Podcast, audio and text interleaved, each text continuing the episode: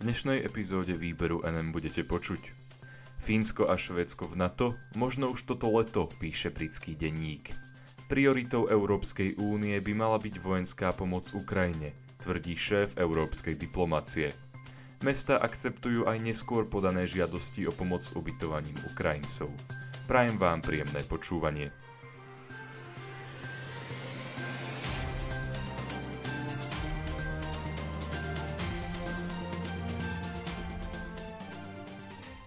Fínsko a Švédsko v NATO?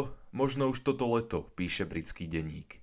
Britský denník The Times s odvolaním sa na americké zdroje priniesol správu, podľa ktorej sa Fínsko a Švédsko pod vplyvom ruskej agresie chystajú už toto leto vstúpiť do organizácie NATO.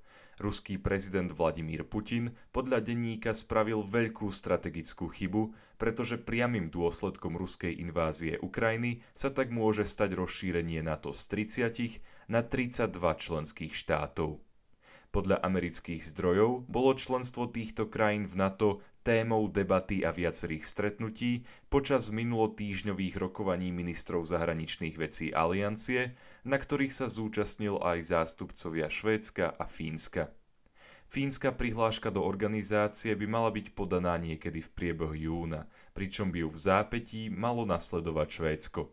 Pokiaľ sa tak naozaj stane, BBC uvádza, že sa Fínsko stane krajinou NATO s najdlhšími hranicami s Ruskom, pretože tieto hranice by mali približne 1340 km.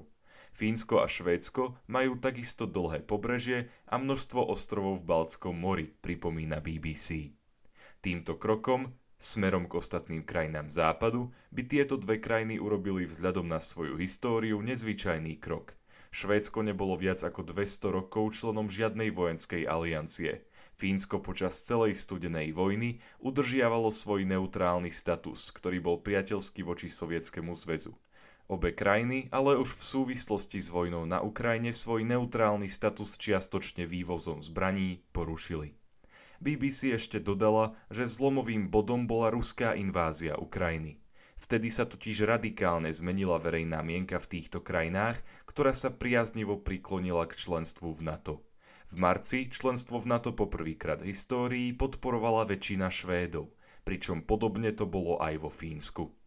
Čo sa týka mediálnych zdrojov priamo v týchto krajinách, švédske noviny Aftonbladet minulý týždeň uviedli, že Švédsko by prihlášku do NATO mohlo podať v polovici júna – pričom schválená by ostatnými členmi aliancie mohla byť už na konci mesiaca počas samitu v Madride.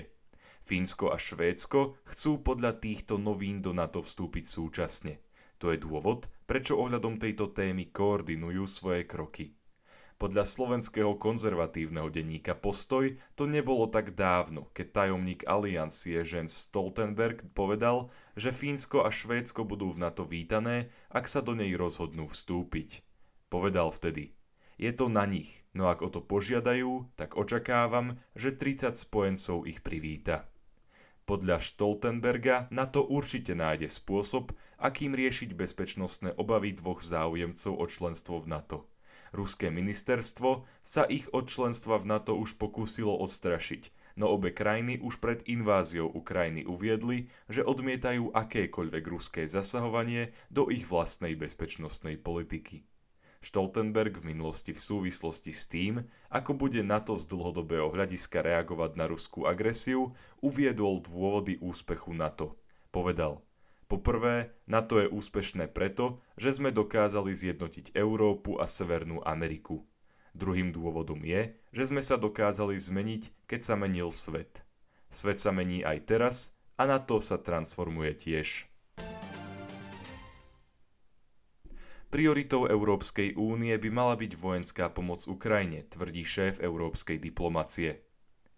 Európska únia by sa v čase ruského útoku na východe Ukrajiny mala sústrediť najmä na poskytnutie ďalšej vojenskej pomoci, pričom by jej hlavnou prioritou nemali byť ďalšie sankcie. Povedal to šéf diplomacie Európskej únie Jozef Borel potom, ako v pondelok v Luxemburgu zasadla Rada Európskej únie pre zahraničné záležitosti. K eskalácii v regióne Donbass podľa neho dôjde so sankciami i bez nich – Ani prerušenie dovozu plynu z Ruska by podľa jeho slov ruskú armádu nezastavilo a preto je podľa neho skutočne dôležitá najmä pomoc a obrana. Ministri zahraničných vecí členských krajín Európskej únie počas zasadnutia rokovali o ďalšom postupe vo vojne na Ukrajine. Ako možné postupy spomínali nové sankcie namierené voči dovozu ropy z Ruska, no aj zaslanie ďalšej vojenskej pomoci v hodnote 500 miliónov eur, uvádza agentúra DPA. Borel dodal, že túto ďalšiu dávku vojenskej pomoci musia ešte odsúhlasiť členské štáty Európskej únie, Európsky parlament a parlamenty jednotlivých členských krajín. Európska únia vo februári a v marci schválila prvé dva vojenské balíky pomoci pre Ukrajinu pričom obe mali hodnotu približne 500 miliónov eur. Borel takisto pripomenul, že Európska únia plánuje vyvodiť voči Rusku zodpovednosť za vojnové zločiny, ktoré boli spáchané počas bojov na Ukrajine. Predstavitelia únie z poradnej misie Európskej únie na Ukrajine majú podľa Borela prokurátorom Medzinárodného trestného súdu v Hágu pomôcť s vyšetrovaním. Mestá akceptujú aj neskôr podané žiadosti o pomoc s ubytovaním Ukrajincov. Tlačová agentúra Slovenskej republiky uviedla, že mestá vyhoveli požiadavke, aby prijímali aj také žiadosti o príspevok za ubytovanie odídencov, ktoré prišli neskôr ako 7. apríla. Aby stíhali tieto žiadosti vybavovať, mestá a obce urobili viacero krokov, napríklad predlžili svoje úradné hodiny. Pre tlačovú agentúru Slovenskej republiky to uviedla hovorkyňa Únie miest Slovenska Daniela Piršelová. Hovorkyňa priblížila. UMS je neustále v kontakte s členskými mestami a môžeme jednoznačne potvrdiť, že slovenské mestá sa aj od začiatku tejto krízy v súvislosti s vojnou na Ukrajine snažia zo všetkých svojich síl zvládnuť ďalšie a ďalšie úlohy, nároky, požiadavky, pred ktoré sú postavené. Bratislavská mestská časť Petržalka napríklad žiadosti o príspevok na ubytovanie odídencov príjmala až do útorka, čiže o 5 dní dlhšie, ako stanovuje striktný byrokratický postup. Podobne je na tom bratislavská časť Karlova Ves, ktorej hovorca Branislav Heldes skonštatoval. Prípadov doručenia výkazov po termíne bolo len zo pár, všetky sme akceptovali. V dôsledku zvýšeného náporu sme rozšírili úradné hodiny centra služieb občanom. Ukrajinskej agende sa naši pracovníci venujú počas sobôd v čase od 8 hodiny do 12 hodiny až do odvolania. Ministerstvo vnútra Slovenskej republiky predtým požiadalo obce, aby prijali aj také žiadosti o príspevok za ubytovanie odídencov, ktoré boli podané neskôr, ako bola určená lehota. Náporu, ktorý sprevádzal odovzdávanie týchto žiadostí, mali obce podľa ministerstva prispôsobiť svoje úradné hodiny – čo sa na mnohých miestach naozaj stalo. Ministerstvo vnútra uviedlo, že neskorší termín zaslania dokumentov bude samotným obciam kvôli nezvyčajnej situácii tolerovať. Práve toto rozhodnutie rezortu spôsobilo, že omeškania môžu občanom odpúšťať aj úrady na nižšej regionálnej úrovni.